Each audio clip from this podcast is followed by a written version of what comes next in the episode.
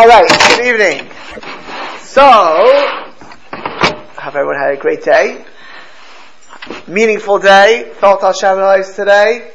Had a day of Bitachon. We're going to work on it to make it even better. Truth is, I was actually mentioning, just parenthetically, that I'm way sleep deprived. Way sleep deprived. And the truth is, when I woke up this morning, I was like, I'm tired already. I have a long day in front of me. How am I going to get through today? And Baruch Hashem, yeah. And also on top of that, there is this aspect, of course, of bitachon, and that is having faith, because ultimately, if a person doesn't have it, as mentioned previously, it's not just that. Let's imagine my day. Okay, I woke up and I was exhausted. You can only get 5. Actually, there are people maybe when they're 70 years old, you get 5 hours of sleep consecutively for many nights. But usually you get tired and you start getting. So let's imagine. Of course, a person should get sleep. Right? We're obligated to take care of ourselves. But let's say you don't have that sleep and you're tired. You have a whole day ahead of you. 2 reactions, no, many reactions, but 2 basic reactions. You could be miserable, I can't believe this, and almost be a self-fulfilling prophecy. Or a person can say, listen, right now it doesn't look so good. I don't feel great about this, but listen, I have a day. Hashem's going to help me out. Imagine, we all know, if we're in any circumstance, if Hashem wants to help us out, we can help us out. And for the mothers here, or people who had babies recently, or people are going to have babies, this is very important. Right? You wake up in the middle of the night, how do I get through the next day? Every baby that wakes you up at night, that's from Hashem, right? So Hashem will give us the capacity, the power to do it if we have bitachon b'Hashem. So, as I mentioned, even in our daily day, right, with all our difficulties, bitachon will allow us, empower us to do it. So let's just pick off where we left off. Next time, we're actually going to start getting into the mechanics of it. So the last benefit of bitachon is umehen simchaso b'kol inyan sheyatek alav. A person who has trust in Hashem, a person who is cognizant and aware that everything that they get in their life, again after we've done our due diligence, right, we do what we're supposed to. Every single thing that happens to us, it's from Hashem. And not only is it from Hashem, Hashem is giving us exactly what we need to have at the point of life where we are. What's perfect for us means, again, I'll reiterate this many, many times, we're obligated to do our hishtalis. We're obligated to do our due diligence, right? You're not going to get married if you go on a date and we're ladies. If a man goes on a date and puts on makeup, he won't get married for other reasons. But if a woman doesn't put on makeup and doesn't put on goes on a date without makeup, and she goes on a date and she doesn't talk, she just sits there. Guy says, "Hi, how are you?"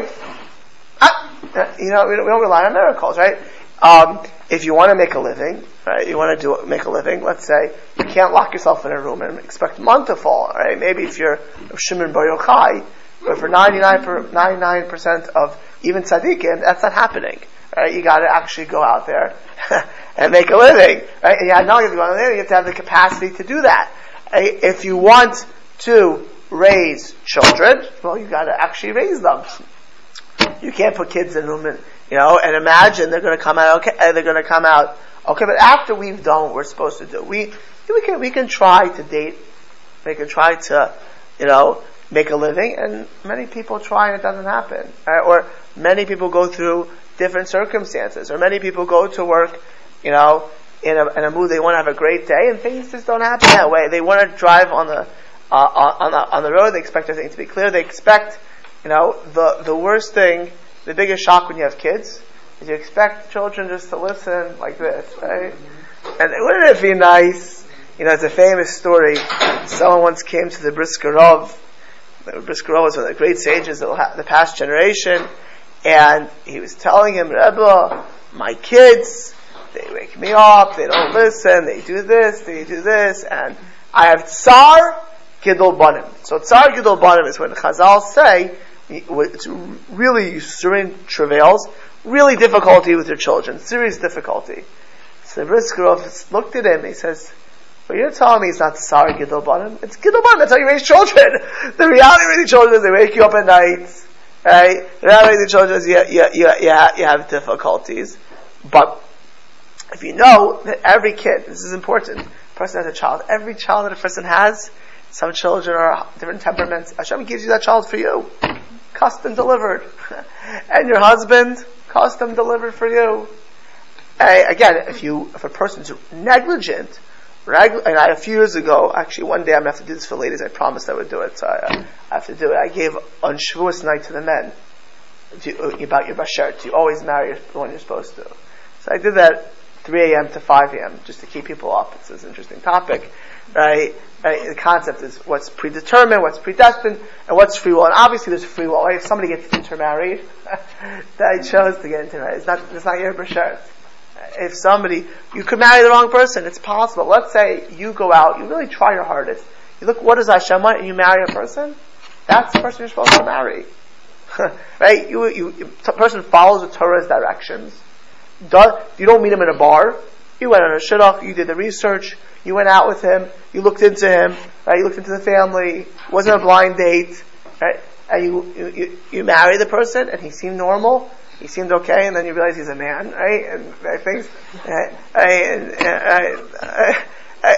that's who you're supposed to marry. And so everything we get when a person lives with that reality, you know, when you live with that, this child, everything about him is what you're supposed to deal with in your life. Your sickness, you have asthma. That's your pathology. That's why you're supposed to deal with. Some people have a hard time, children have an easy time. Some people get knowledge very easily. They have great brains. As other people, it takes time over and over and over again. Well, with a person, not only their nature and their nurture, but also on a daily basis, the Kadosh Baruch Hu gives us exactly what we're supposed to have for us to be successful. That takes bitachon. That takes a belief in Hashem, and everything that we get is exactly what we're supposed to have. So when you have that, right, you live differently, you're b'sameach in this world. It's not just a psychological trick, it's a reality. When a person lives with trust in Hashem, Hashem runs the world, and we get where it's supposed to. You live differently. And if God would tell you every night, what you happened to you today, I gave you. And not that I gave it to you, it was exactly perfect for you. Wouldn't you be happy? I have a question, and this is not my idea, this is the Baal Musar. Right? Imagine the following thing. You have a difficult day.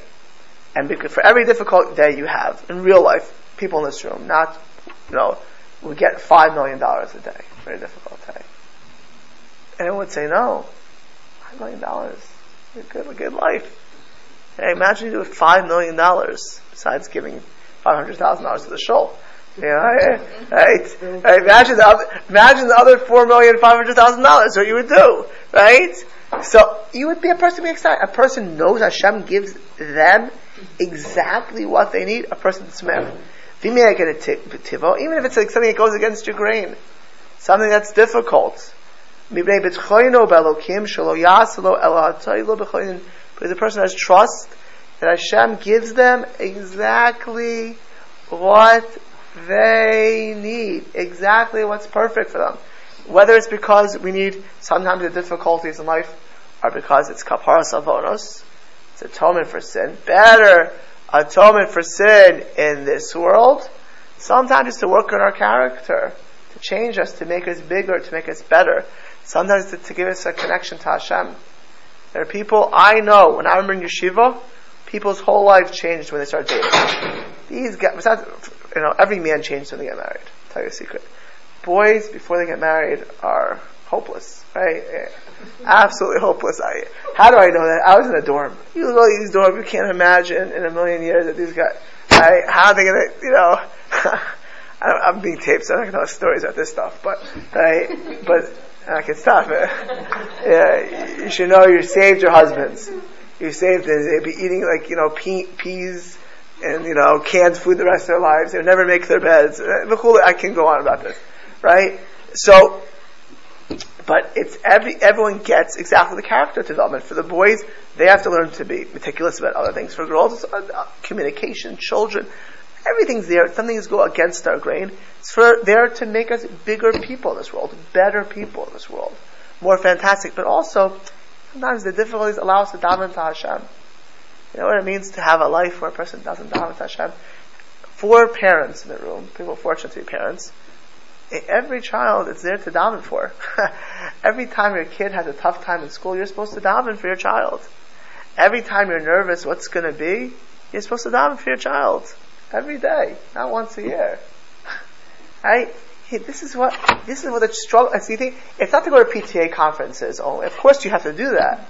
It's not, again, just like you can't get married and go to a date, you know, and be quiet, but you still also daven to Hashem. Right? Every difficulty in life, you want to get married, you got to daven to Hashem. You want to make a living, right? You're in marriage, you want to connect to whatever it is. You daven to Hashem and feel the difficulties allow us to connect to Hashem, and sometimes that's what it's there for. But when a person has that, right, they're not broken. What do you mean broken? What does it mean to be broken? Some people really become broken, and other people, they mourn. What do they mourn? I said last week, really it should be that every day of our life is beautiful. Every day of our life is fantastic.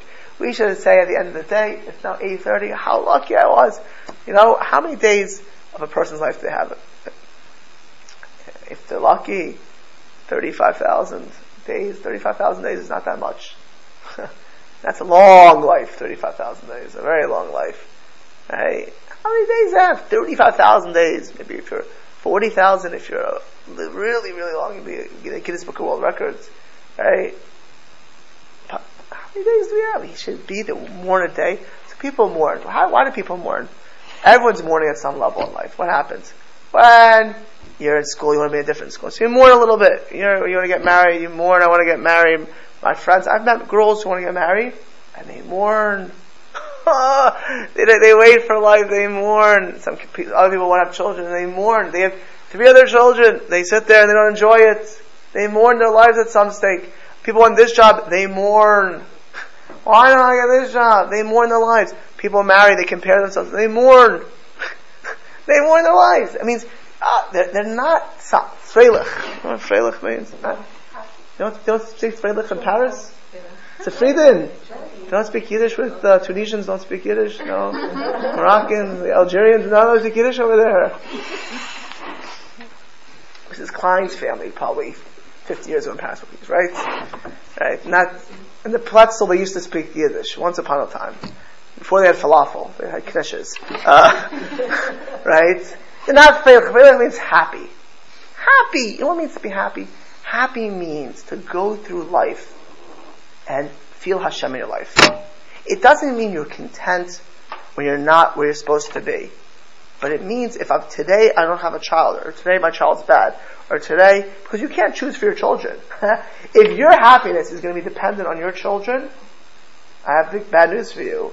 Yeah, you're going to have tough days ahead. Right? If that's it doesn't mean you shouldn't worry about your children and focus on tefillah. But you have to know that Hashem gave you this child and you're supposed to deal with it. You have to know if you have a physical ailment, right? Physical sickness, right? That's your test. It doesn't mean you shouldn't daven every day to get better and go to Dr. Emanova, who'll give you the right for the kids, or to whoever doctor, Dr. Hartman, right? Right? Of course you gotta go take care of yourself. But you have to feel Hashem in your life. You gotta know that this challenge, and of course, if a person's not taking care of themselves, you gotta change your lifestyle. That's your fault. No, that's not coming from Hashem. As I mentioned, you smoke, you're killing yourself, right? You go ahead and do reckless deeds. You're hurting yourself. That's not bitachon. That means that you gotta change, right? But well, we gotta for ourselves. A person knows that everything they have in their lives, it's a freedom. Right? There are people who end up living in a house or living in a place, and they mourn. They mourn. Now, I mentioned this. I think it's a small vignette. When I used to go on dates, right, my wife was the first boy, so she made me wait. I dated many times. And very often you go on a date, right, and you get on a date, and I'm telling you a few times, minute number 1, over. nothing to talk about. And not the girl wasn't a fantastic, she might be a million times better than me, but it wasn't for me. It didn't make a difference. I could have told you in 1 minute. But actually, that was not year one of dating. I was like year three. By then, I had it down to a science. Okay, I knew very well what I was looking for, and I knew very well. I right before I got married, 7 girls, and not that I was a heartbreaker at all. I was at that point. I had 7 girls. I had 6 girls. I went out once, 1 girl twice, and just it wasn't for me. I had total clarity at that point in my life what I was looking for, and I knew what was not for me. That was like that in the beginning. So, but I'd go out with a girl, a Bas Yisrael, a Jewish girl. I have to give her a good time. And I knew 5 minutes in that it's going to be a long night. Right? It's going to be 4 hours. And I'm not going to make her feel at all uncomfortable. Why? Because she did nothing wrong. She's a nice, sweet, could be attractive, could be much more religious, much better than me, chesed, whatever it is. But it's not for me. She did nothing wrong. Right? We both met each other to try out. So what am I going to do? 4 hours. I'm going to make the best out of it, right? I'm going to say, what can I learn from this? And I'll tell you, I learned many things from people I never married. They're interesting. They had qualities to learn from. And everything in life is like that, right? Every difficulty. I mentioned that about marriage before, because I think, when it's marriage, it's a good illustration. And when bitachon is so necessary. Children, very necessary. Day in, day out is necessary. When I was dating, because I just mentioned it took me a while, I looked at myself. I'm telling you, I said this over to my friend. So I used to think one day I'd be a mashkiach of yeshiva. I'd be like a spiritual dean of yeshiva. That's at one point in life I thought I'd end up doing that. And that makes the whole seal like how it takes us. Right? So I said, I'm going to, in fact, when I get married right away, 3 years, whatever it was, everything I'm going to learn how to recommend other people how to date. I'll be an expert at this. I'll have an expertise for my situation to give over. And it's true, I had more expertise in this area because I read every book on the matter. I was like reading books on shidduchin and this, and I was learning from it. And everything in life's like that, right? When you're sick, you could appreciate other areas in life and health. But the point is, when a person realizes everything comes from Rebbeinu Yona, happy. You're freilich. What's freilich? Happy. So unbelievable. Soon you'll be teaching Yiddish, right? So go at your home to Gershon tonight. Say bist du freilich. See what he says, right? So Hashem gives us everything for good. Kasher tasa aim, just like a mother, hachomelis livna, who takes care of her son. Birichitzaso, when she washes him. Bichituloso, when she changes his diaper. Ukishiraso, vahataraso korcho. A baby sometimes has to get washed, take a bath, change the diaper. I remember one of my kids had eczema, put on this cream, the cream would go, it would sting a little bit, in the beginning, right? And they would cry, right? Little baby. So, I think hydrocortisone, is that what they use, hydrocortisone, right? So, but who is it good for the best of the baby? Yeah, of course it is. It's making it better. Doesn't mean it doesn't sting, doesn't mean it's not uncomfortable. And we have to realize Hashem gives us the same thing. Anything Hashem gives us is exactly what we need for where we are that day. Exactly. We have that. We react to it much better. Right? And we're successful in it. Right? We're successful in it. Right? But every time we have a difficulty with children, we're supposed to say, of course we have to discipline children. A child not disciplined is responsibility. Of course, even with any discipline, there's no science here. It's not mathematics. You have to do your part, but the rest you have to rely on Hashem. Right? But the challenges is from the Kodesh Baruch Hu. Right? The challenges are from Hashem, and this is our child. We have to have bitachon b'Hashem. The same thing. I wasn't quiet. I felt you Hashem in my life like a mother taking care of a child. I mean, sometimes a child is uncomfortable. The mother bathes him, the mother takes care of him. But I knew everything you did to me, Hashem, even the difficulties when I got the flu. Right? Can you imagine seeing the flu? Baruch Hashem, I got the flu. Really? But that's how David Melch lived. When David Melch didn't go to a guy who has a flu and say Shalom Aleichem and shake his hand and then wipe it on his mouth. Right? He didn't get himself sick. But if David Melch put on Purell and he still got the flu, right? And he put the flu shot and he still got the flu. Baruch Hashem, I got the flu because I got the flu. It's best for me. He then took everything to get rid of the flu. Right? Every kind of medicine. What do you take for the flu? What's the best thing to take? Tamiflu. We got free medical advice. See, anyone listening to this got the best medical advice for Tamiflu. Again, it's a winning proposition. Okay? So first 48 hours. So the first 48 hours, dollar milk. If you'd be alive today, you get Tamiflu. But you know what? At those 48 hours where he has the flu, or however, he already Baruch Hashem. Why do I have this flu right now? Maybe it's why I appreciate my life. Maybe it's going better to think more. Maybe it's there to appreciate the days I'm healthy. But he wasn't doing this. Oh, I can't believe this happened to me. Why me? I have so much to do. I can't believe this. Why? I'm miserable. And you know what happens when you want to be miserable? You're miserable. You sit there and you mourn. Right? Now sometimes there's physical pain, of course, but the reaction, the reality, if your person recognizes even a flu, the person gets that it's for their best.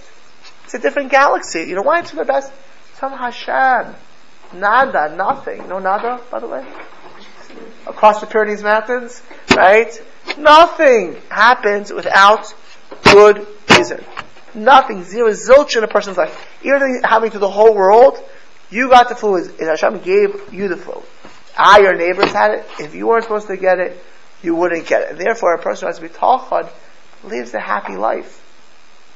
Of their 40,000 whole Bez Hashem days in this world, they don't waste a day. How sad it is. Really.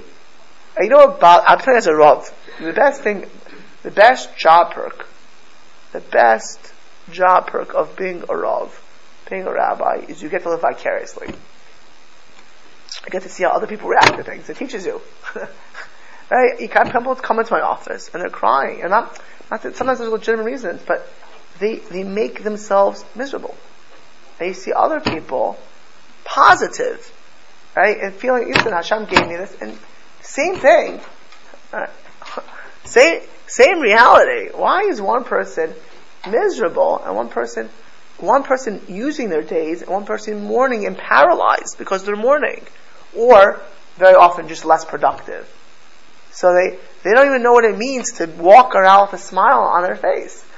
They don't know what it means to be living life, right? You know, I once said it says that at the end of time, the Talmud says in Malchus, right, that's going to be tzaddik be'emunah yichya, that a righteous person will live with his faith. There's many explanations of what that means, but I want to expand it. Is tzaddik be'emunah yichya, the only way you can live is your faith. The only way you can truly appreciate life is to have emunah b'Hashem, is to walk around feeling Hashem in your life, and that everything, otherwise, you know what, when things are going smoothly and nicely and greatly, you're happy. And you know what happens when it doesn't happen that way? You're upset. You know what happens when things go beyond your control because you can't control your kids? Ladies, I know you're very good. You can't control your husbands, right? You can't do it. You can try to teach them, right? You can train them a little bit, but you can't control them. Right? You can't control, if you get sick always. It's not up to you. Right? And when you get older and you have other ailments, you can't control that. It's part of old age. If you want to be tzafri, then you want to live. I said this actually. My mother was at the table this Shabbos. She's telling Rabbi Rubenstein that my grandparents were major Holocaust survivors. They were Polish Jews. 6 years of the Holocaust. My mother's parents, both were married before the war. Both lost their first spouses. My grandfather. Not only did he lose his spouse, he saw his wife and son and daughter shot in front of his eyes. You can never imagine. I can't imagine after that. Right? My mother's mother, who had lost her husband, my aunt was born, we're talking miracles, 1942 in Poland. Right? There was 3 million plus Polish Jews. Those who were in the German side in the beginning of the war only 30,000 survived. When they say 300,000, 3 million Polish Jews survived, most of them were ended up in Russia. They went to Siberia, like my father's parents. There were one of 30,000. My aunt was born in Poland in 1942. My grandmother had to give up to a goy, to a Gentile, for the first 3 years of her life, and she used to go visit her. Okay? So my mother was talking about Rubenstein. They're talking about the Holocaust, and they're saying, My mother said she never, if she, even though my grandmother grew up Hasidish, after the war she had 6 years of no Shabbos, nothing. She wasn't as Hasidish, but she owned to Orthodox Shul, blah, blah, blah. I said she grew up with Emuna. Why? Because my grandmother always talked about God. Always. Always talked about Hashem. Right? She would tell my mother as a little kid, she would talk to her about Hashem. Right? And even today my mother said, this is true, I was just there a few weeks ago in Florida, that my grandmother has dementia. She's 102 years old. This grandmother survived the Holocaust. And sometimes she doesn't even recognize her mother. She's in and out, right? But she still speaks about God. She still speaks about Hashem. And as I said, I think I said this in the previous class, to me she always said, Baruch Hashem, thank God for every day. Thank God for every day. You thank Hashem for every single day. That's the life of Bitachon. That's feeling Hashem in your life. Then you don't waste a day of your 40,000. You don't waste a day. There's no bad days. There's nothing seen as a bad day in the life of a Jew. It can't be that at night it's not a terrible day. There's no such thing. And if a person's feeling that way, well, then you gotta listen to this class over and over and say this more and more, because something's off. That's not the way a Jew lives in this world. We're not supposed to have terrible days. Now, I'm speaking lofty right now, alright? This is the goal. The goal is to feel Hashem in our lives and to realize there are sweet days and sour days, but they're always good days. Right? They're always good days. Every day is a good day. Every day is a great opportunity. Okay. That's the last bit of Bitachon. So now, the author says, now we're going to say the next 7 chapters. I just explained all the benefits of having trust in Hashem and all of its side benefits in Torah, in spirituality. Because if you want to be a spiritual person, you have to be talking, otherwise you can't function in this world. And in this world, as we spoke about the first 3 classes, now I'm going to start going into how you get Bitachon, or what Bitachon is. So 7 chapters. The first is, what is Bitachon? That's the shortest, that's about a paragraph. The second, what allows us to have faith in people. And from teaching what allows us to have faith in people, we can see what allows us to have faith in Hashem. Number 3 is, what prerequisites do we have to have high levels of Bitachon? Right? There are certain prerequisites to have high levels of Bitachon.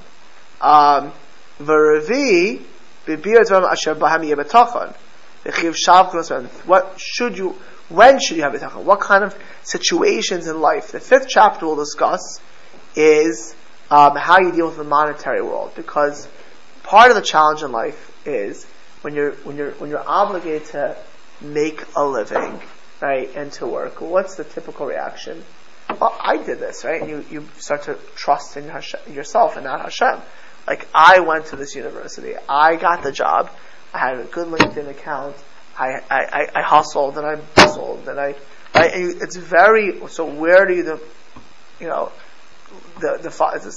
define Hashem and yourself? And in that, actually, he'll discuss how you know you're doing the right job for yourself. What kind of job should you do? At what point do you leave your job? These type of things we'll discuss. Number 6 is, as far as living the physical world and material world, and things like that. And number 7 are things to take away from Bitachon this world.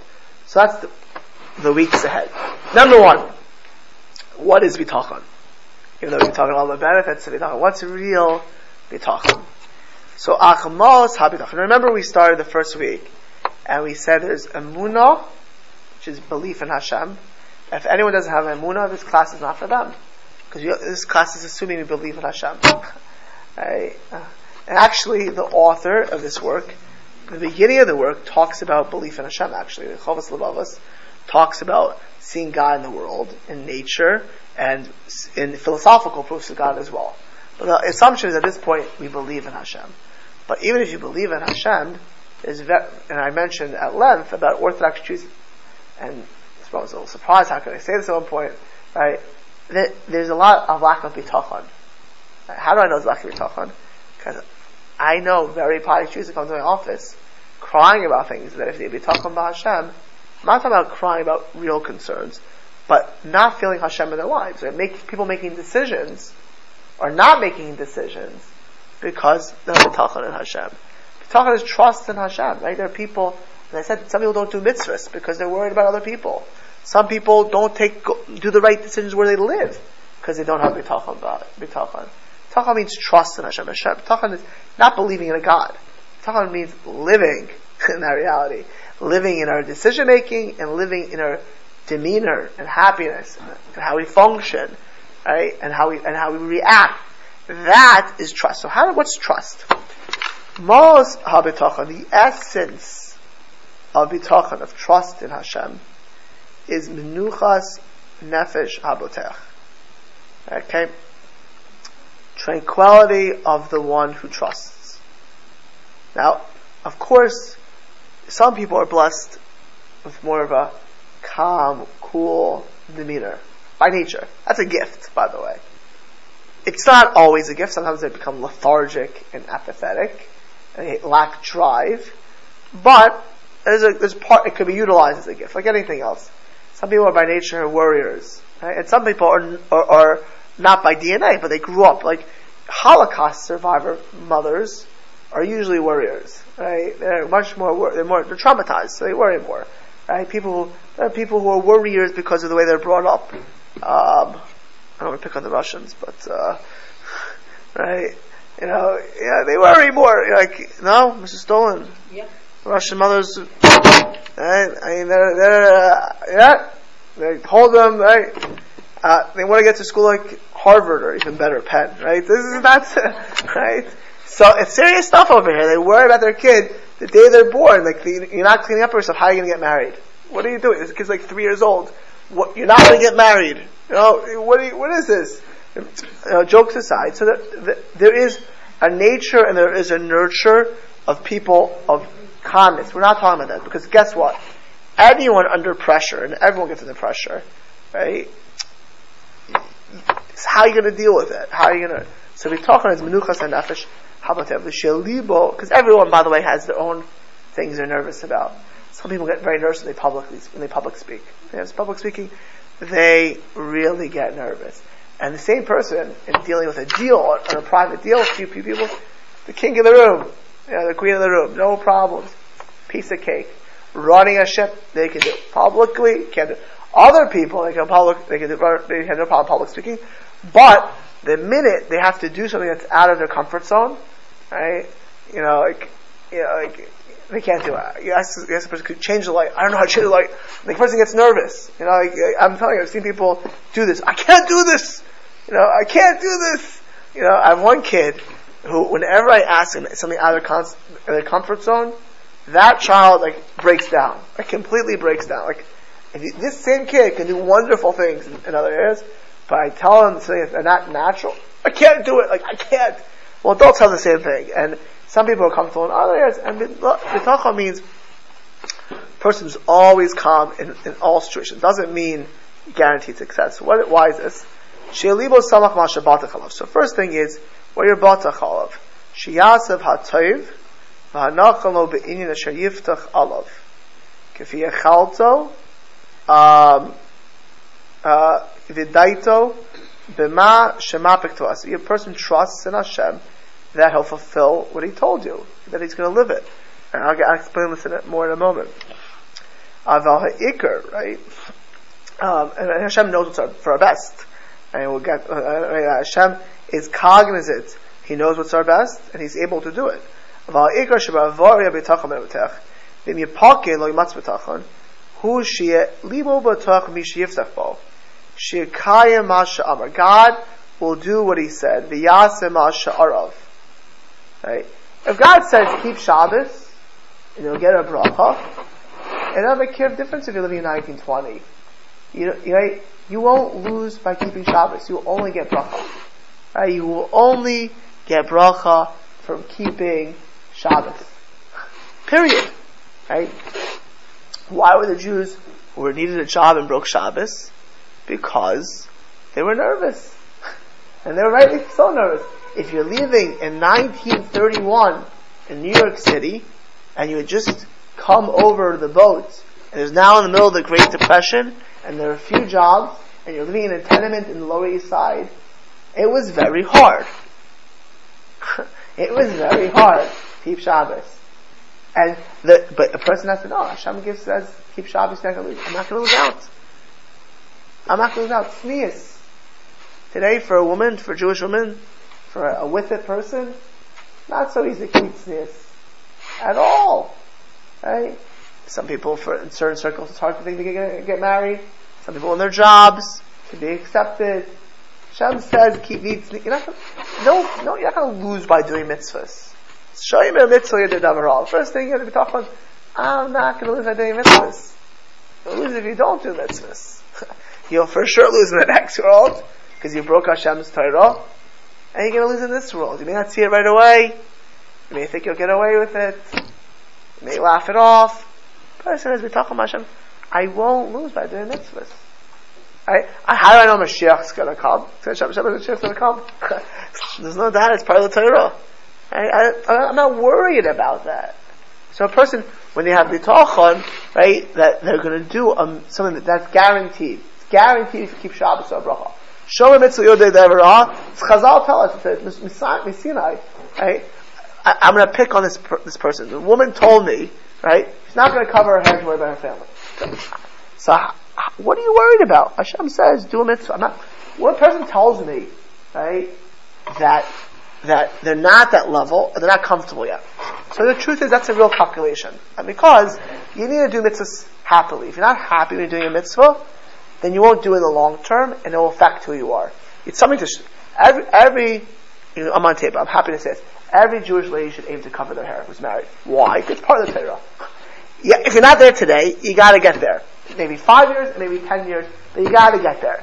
Right? Every Jewish lady has to wear a skirt. Why does it wear a skirt? That's part of sneeze. You're not there today? You gotta get there. Not there today? You gotta get there. So it means sometimes it takes a lot. If a woman walks in here coming from, Reform Temple, what's it called? Emmanuel? I use Hashem's name in the temple like that. Right? So I'm not going to tell her day one. She's not going to keep Shabbos or kosher. I'm not telling her she's to do this. She's very far away from that. And she's used to things. It takes a long time. But that's what you have to get. But then you tell me, I can do it. But I don't want to, I'm worried. What are you worried about? Hashem, what are you worried about? That's not a good. I'm not telling you to understand it. I'm empathetic. That person has to be talking about Hashem. They're comfortable doing it. Going back to what I said, you can ruin who you are and your potential for silly reasons. Well, if you can do well in school, right? You're worried to go to a good school because your friends aren't going. So you sell yourself short in life, right? You can go to an outstanding school, like Columbia. Okay? Not as good as Penn, but still an outstanding school, right? Columbia University. But I'm not going to go to Columbia, and nothing against, by the way, Foothill College. But all my friends are going to Foothill. Right? You may have just, was that a good decision? A terrible decision.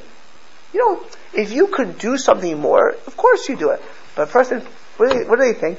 If I do this, if I see my Uncle Louis doesn't understand if I don't kiss him. So I gotta kiss Uncle Louis. You can't kiss Uncle Louis. Who said you can kiss Uncle Louis? What? Why are you kissing Uncle Louis? Because I can't not. You're not gonna lose. Doesn't mean you won't be challenged day one, right? Or your boss at the company party. Right? In business ethics, there are certain professions, right, where it's unethical, where people rip off insurances and certain medical practices. People do that, and you get hired for the practice. Actually, a guy was visiting here, he's telling me about his brother. His brother graduated top of his medical class. He was given a job out of medical school, given a car, sports car, everything, fantastic job. And he left his first job, And within a week, he realized that the doctor he was hired by, his medical practice was unethical. They were ripping off insurance. Right? They were doing foul practice. He said this was years ago. He was telling me the whole story. Right? So what do? Right? You're going to be a cheat? Right? You're in any business. You pay taxes. Any cash business. You can rip off the government left and right. Right? No one's keeping tabs. You're going to be unethical. I'm going to lose out. How am I going to do this? It's going to be tough on Moshe. You're not going to lose by being ethical. You first have to be tough on to do that. You first have to know, because again, you want to be a spiritual person. Everyone in this room. I mean, I'm sure all of us want to feel close to Hashem, but it's also doing what's right in this world. Right? And a person, to be successful, I'm thinking of Averis, but you can bring this up way higher. Right? It's not, somebody just told me, a man actually told me yesterday, he listened to my Erev Shabbos class, which is online, which is not a bad class to listen to, which I gave in Brooklyn. So this gentleman told me I should give it here. Fine, maybe I'll give it. But let's say I have this idea, you want to keep Shabbos an hour early, you want to bring in Shabbos. Okay?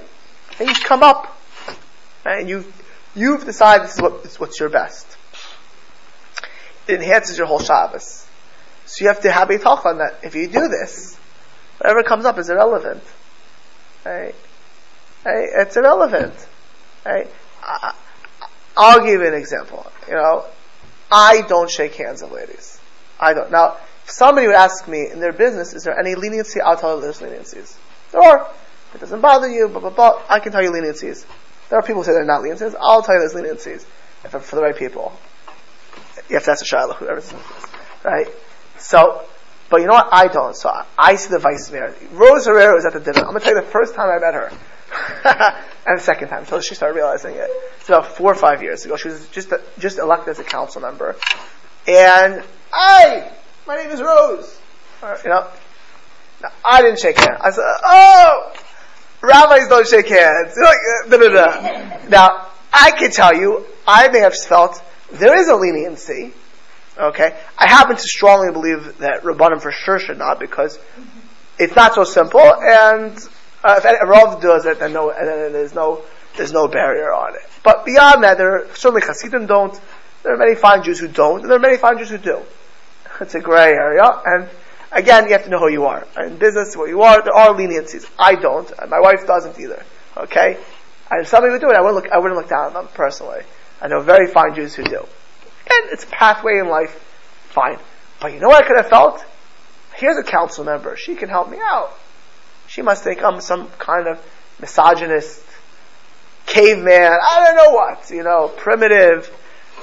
Maybe she thought, I don't shake non-Jews hands, she happens to be Jewish. But I can tell you, I was in many situations like this. Many situations. Did I tell you a story last week about that other plane? It's an unbelievable story. I'm on the plane from Florida. And these two ladies are right next to me. And they're going to a conference in San Francisco. And the magazines they were looking at, these ladies are in their 50s, they're dressed like they're in their 30s. And they were reading magazines that were so vulgar, I didn't know a word up in my head. I was like looking at my safer, I don't know what these people read on their free time. They have the morality today is so terrible. They're reading magazines with, again, and these are things that they sell on the newsstand. It's not like you have to be embarrassed to.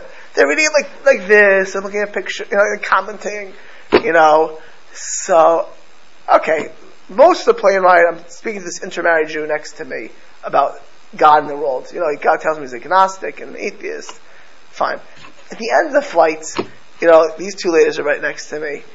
And so she said a comment to me, and I said a comment back to her, and she loved the comment I made.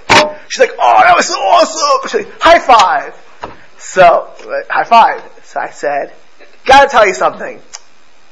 Many rabbis and certainly Orthodox Jews, they don't shake hands. I only shake hands with my wife and my mother. That's the only ladies I touch."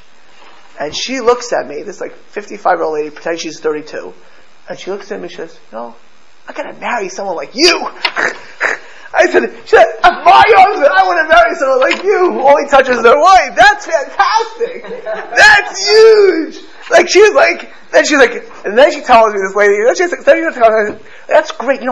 I live in Boca Raton, Florida, and I see Boca Raton has as a community, probably about 700 Orthodox families, right? I look at these religious people like you. They walk on the street, their wives are happy, they're happy, they have little kids. I'm always so envious of them. Like, oh, I was going to tell her, if you don't read magazines, maybe your husband will look at you differently, like that. You know, I don't know if she's married, she's like her fourth husband, I have no idea, right? I don't know if she has kids, but like, when you're living like that, I don't know what you expect. But you know what? What could I have done? I want to embarrass her, and these are not terrible calculations. Or, she'll, hey, yeah, Bitachon, you do what's, again, if you do things which are reckless, if I make things up out of thin air, that's you can't rely on Hashem with that.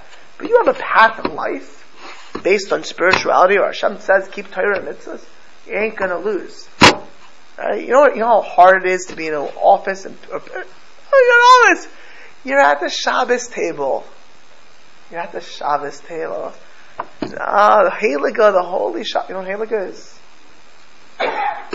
No, it's the holy Shabbos table, right? I saw your husband spoke on the movie this year, Yiddish. I figure, you know, you speak Yiddish at home. So, right? The Heilige Shabbos table, at the holy Shabbos table. And fantastic. You know what? You don't speak, you speak good things at Shabbos table. You eat at somebody else's house. And they start speaking Lashon Hara. Now, it's at your house you feel a little bit like you're in control. Now you're at someone else's. Let's raise the stakes. There are three other families now. Three other families there. And somebody starts talking Lashon Hara. Do you know what so-and-so did? Now, basically, let me just explain to you what happened. Somebody brought pig, to the table. Nothing less. Person speaks Lashon Hara. That's a lav, Isur Toraisa, Torah prohibition. And they brought it to the table. Now they're serving pig. And not only are they eating pig, they're feeding pig to you. They're feeding pig to you. And you're going to be liable. And guess what happens when you speak Lashon Hara? You're judged. You want to have Yom Kippur during the year?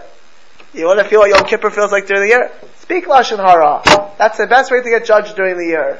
God looks at you and says, oh, you're going to speak to my children. Let's see what you deserve in your life, and let's see what you don't deserve. But you know what happens in life? You're with four other people, four other families, and you don't want to be the weirdo.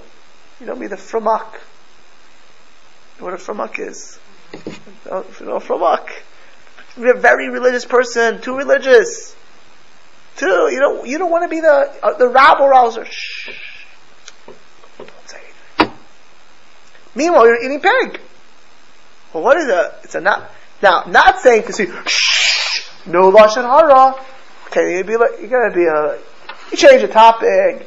And if you're stuck, you actually have to, you know, with a smile on your face, you have to say, guys, we can't talk about this. Right? And if they won't listen, you got to get up and walk away from the table. You know why? Because Hashem says not to listen to Lashon Hara. I am worried it's going to happen. You're not going to lose out. You'll lose out if you sit there and listen to it. You'll lose out in Olam Haba, and you'll lose out in Olam Hazeh. You got to have Bitachon. You got to know that you're not going to lose by not listening to Lashon Hara. But you will lose if you do. It takes Bitachon b'Hashem. Your own Shabbos table. This is mirrors.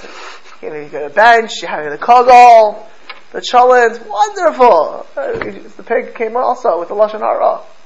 Not so easy. Not so easy, especially when you're a guest.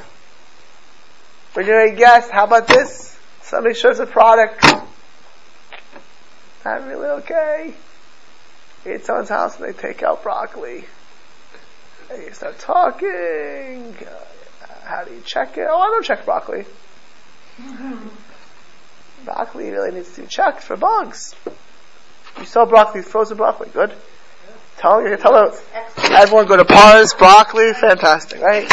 So I feel a few people listening to them online, they've been telling me, so you know, it's a free commercial, right? So, what's the phone number? so, right? Well, what are you going to do? You can't eat broccoli if no one checked. If you don't eat it, you'll insult it. And then, by the way, I'm not saying to be not sensitive. You, of course, absolutely have to be sensitive to people. Absolutely, you have to take people's feelings into very much account. But you can't eat poison and be sensitive. If you knew that there's poison there, first of all, if the Bitachon and Hashem says not to eat bugs, he means it. Right, that's serious. Right? That's serious. It means when Hashem says something, it's serious. Serious. Number two is you have to have Bitachon that if you're doing the right thing, you ain't going to lose. You're not going to lose. You have to be told Hashem says in the Torah, do this. There's no negative consequence. It doesn't mean to, by the way, let's go back to Uncle Louis. Remember Uncle Louis? Mm-hmm. He comes to hug and kiss you. You're a married lady. Uncle Louis, you're not 6 years old anymore. So, you know, I had a friend. This guy, he grew up in a very, very weak Orthodox home. He went to yeshiva. He became very Orthodox. He told me, he went back to his hometown, which was a weak Orthodox area. And his mother's friend saw him. He become much religious. He said, well, you still have to hug me. He said, I don't hug the ladies anymore. He was, the guy's 19 years old. He said, no, you're going to hug me. And this guy's about 6'4", 250 pounds, a big guy. He's the biggest guy in yeshiva. She starts chasing him. And he told me, she started chasing him at the table. And he's running around the table, and she's running after him. Right? And she's, you're going to hug me! Some 50-year-old lady running after this guy to hug him. Right? I would love to have watched that tape. You know? But you know what? So, you know, this is real life. Sometimes you lose your job if you keep Shabbos. And sometimes you lose your uncle gets upset at you. Or your friends say, what are you doing? And you feel like you lost out. Bitachon means you didn't lose out. Remember that example of the Shabbos? You got to kept Shabbos and got a new job and became a wealthy person. I said a few weeks ago, you never lose out. You may be challenged, you may be tested, you may have a short-term difficulty, right? That woman who covers her hair, again, when she's ready for it. I'm not telling if you're not ready to cover your hair, I'm telling you ready to cover your hair, right?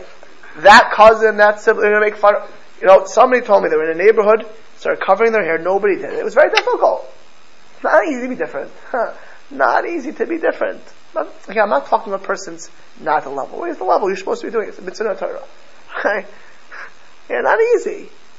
So, you're going to be challenged. I know somebody I was involved with many years ago. The woman's husband didn't want to cover the hair. Now that's serious, by the way. But she was like, Baal Shuvah, I want to do this. Of course you should do it. I mean, you know, I dealt with the opposite. I was once involved in the car of a person. This actually was. I can't tell you how serious this was.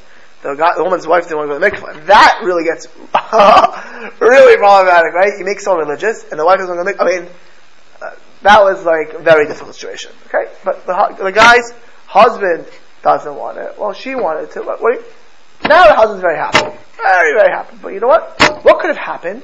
She would have never done it. She, by the way, would have stunted her whole religious growth. Because she never got to the next level. And all she had to do was deal with, at the end of it all, this particular situation, 2 weeks of grumbling, 2 weeks, and many years later now. And the husband's quite happy in this situation.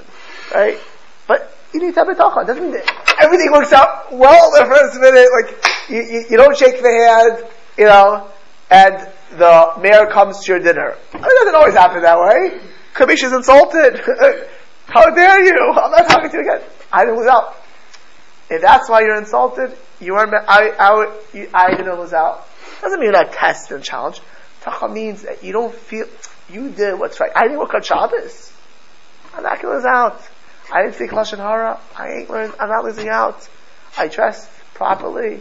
I didn't speak foul language, even though people around me were. And I didn't lose out. Person has bitachon b'Hashem. Right? It means that person can live happily that way, right? And but that's as far as really it touches on mitzvahs, particularly. The second thing, and this is particularly germane to all your life, the Yachshav. Not only does Hashem keep all His mitzvahs, He's going to bring Mashiach as He promised. There'll be a world to come as Hashem promised, right? There'll be a resurrection of the dead as Hashem promised. There'll be daven, and we say every day Mechayim Eisim. Right? And Hashem says that if you keep my Torah, you'll be blessed. You have to know that. The Jew keeps Torah. Every day I learn Torah. If I learn Gemara, I can do a jig. How lucky! I'm a rich man. Fantastic. You keep Shabbos, you think it's right? Yom Zimachubad, or called Shomer Shabbos.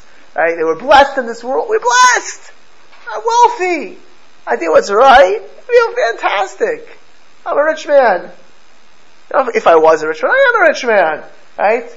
Person feels that I did what's. I'm for sure gebenched for doing that. I'm for sure blessed for doing that. For sure good. But beyond Hashem's promises, Hashem promises if you do this, you'll be successful. If you do this, you'll be successful.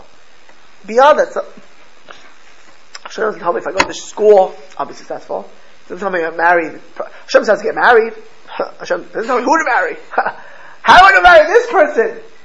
Right? How do I know to move here? How do I know to do this job? That, there's no guarantees. That's not Bitachon. That's something else. V'yachshav ha'tayv b'ma shelo hisna lo v'lo orav asal.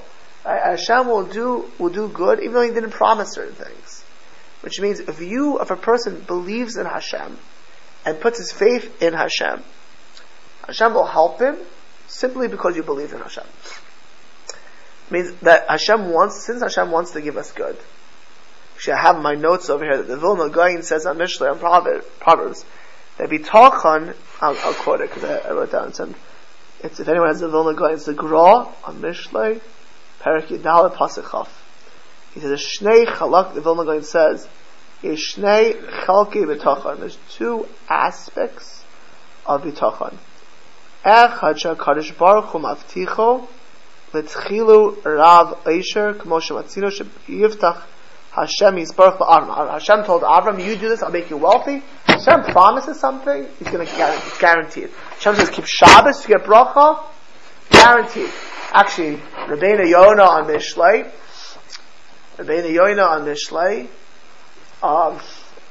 reminds me, he says that Bitachon, Hashem promises, you're like a servant. Part of the job, you know you're waiting for your wages. You do the job, you get your wages. You keep Shabbos, you get your wages. You do mitzvahs, you're not going to lose out. You're going to for sure get your wages. So, right? It's guaranteed. Nothing to worry about. That's Bitachon. Hashem says, do this mitzvahs, are guaranteed success. Right? Doesn't mean you won't be challenged. Part of life is being challenged. That's weird. Ultimately, bracha, shomer mitzvah yodidara. Anything you lose was not for your good. You wouldn't get anything from that.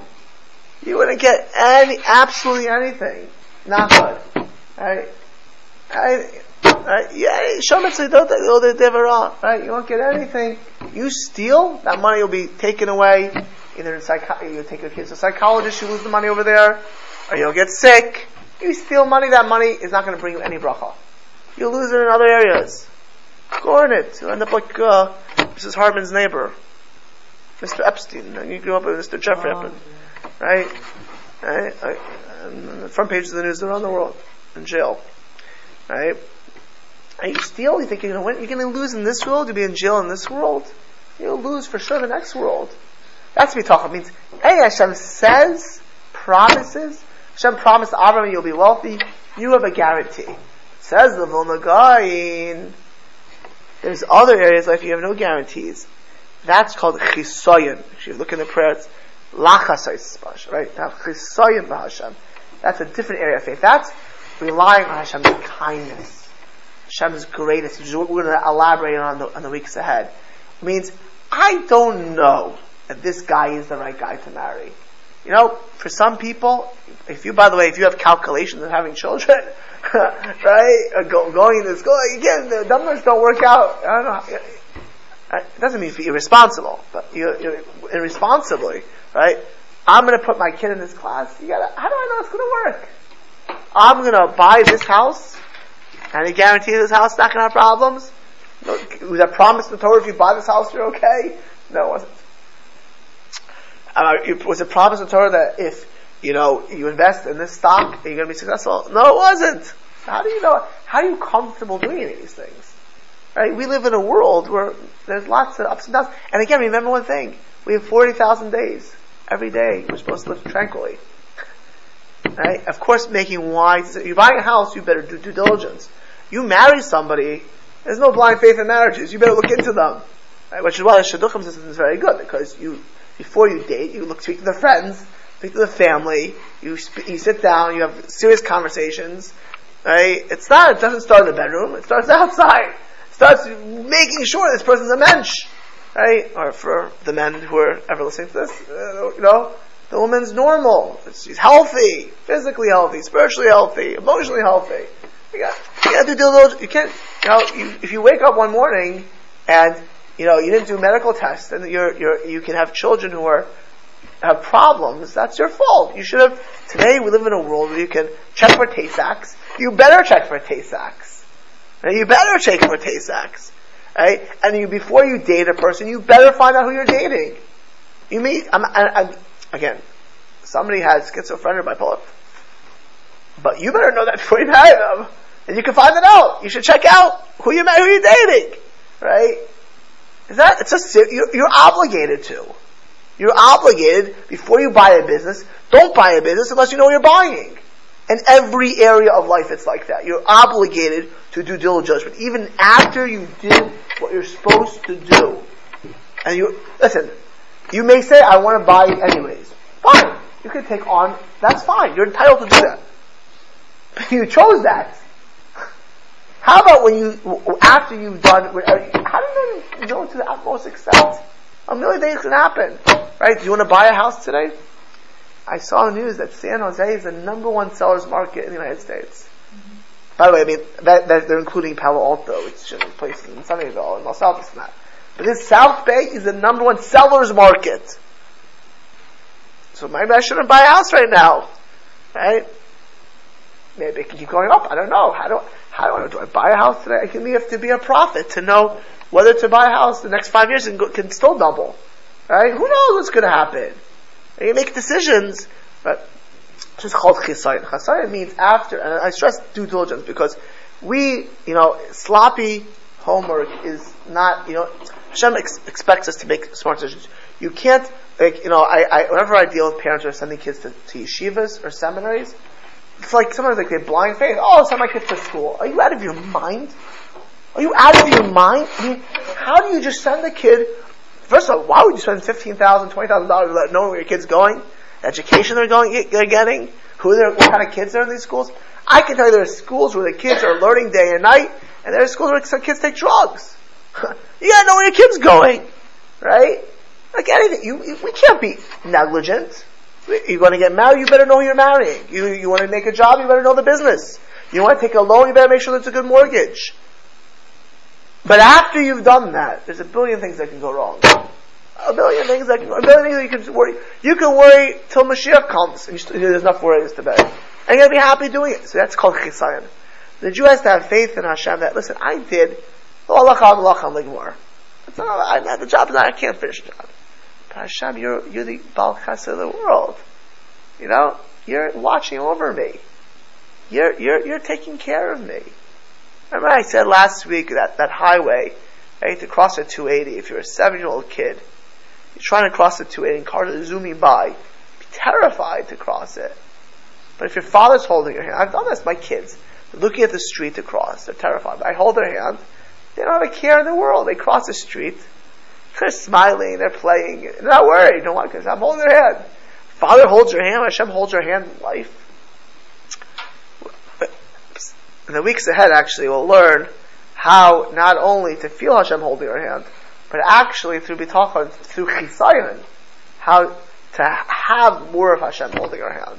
And the more we feel Hashem in life, the more we connect to Hashem, and that will affect how we pray in this world, that will affect how we live in this world, that will affect our happiness in this world. But I want to stress again that the greatest benefit of this, beyond all the benefits that we've mentioned until now, and that is increased ability to live the lives that we're supposed to live, to serve Hashem, not to be paralyzed, not to be scared, to do what's right in this world, right? To sleep well, to feel as 40,000 days in this world. Why should even one day, it's now 9:20, we should be ending 9:25, right? We should say today, it's a great day. How lucky I am. What a beautiful day. What a wonderful world. What a wonderful life. How can I feel Hashem in this world? What could I be doing better? That's what Bitachon brings a person.